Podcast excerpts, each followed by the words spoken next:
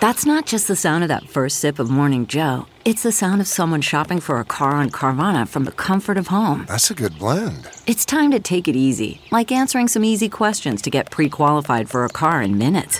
Talk about starting the morning right. Just like customizing your terms so your car fits your budget. Mm-mm-mm. Visit Carvana.com or download the app to experience car shopping the way it should be convenient, comfortable.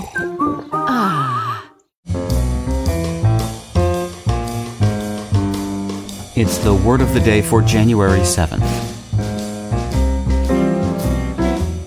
Brought to you by Merriam-Webster.com, the popular dictionary site delivering authoritative definitions, rich, helpful usage content, and dynamic features for language lovers and language learners alike.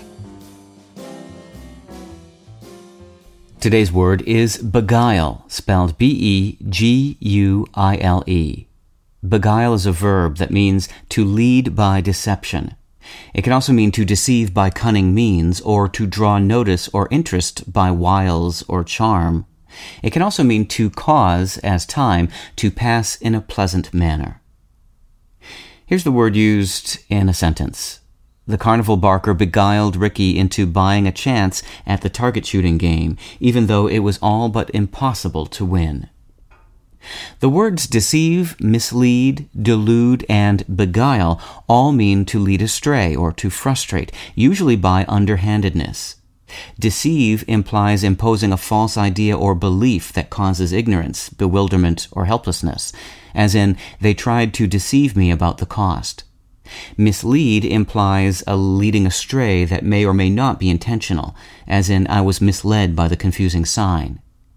Delude implies deceiving so thoroughly as to obscure the truth, as in, we were deluded into thinking we were safe. Beguile stresses the use of charm and persuasion in deceiving, as in, they were beguiled by false promises, and more generally describes the use of that charm to capture another's attention. With your word of the day, I'm Peter Sokolowski. Visit Merriam-Webster.com for word games and quizzes, words at play blogs and articles, Ask the Editor videos, and real-time lookup trends. Visit Merriam-Webster.com today.